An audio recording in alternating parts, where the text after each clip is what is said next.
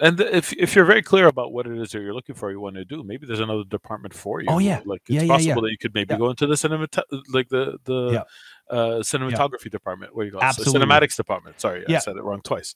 The cinematics department. If you want to do something like that, there, there, there Bingo. may be more freedom for what you want to do, Well- or maybe move you away from navigation and put you towards enemy combat, where like Absolutely. the animations matter more. And it's so different. It's almost like a completely animation and like it, I mean, I don't want to make this all about animation, but this is where I'm coming from. But there are so many types of animation. Like you could even maybe even wander and gra- like kind of like start to learn about VFX because I feel like VFX departments can always use a very animator eye on on, on this kind of stuff. You know, cinematics is a good example. If you're the kind of person who just really likes polishing things and making them look beautiful, and you're all about emotions, then you know gameplay might not be your thing. Even though I have always professed that you can always add lots of layers of emotion into the gameplay animation. Absolutely. Um, it may not be immediately obvious, or um, you know, to you, and may still might still might not be your style. You might not like all the restrictions that still come with that. So yeah, absolutely, cinematics might be something you might want to explore.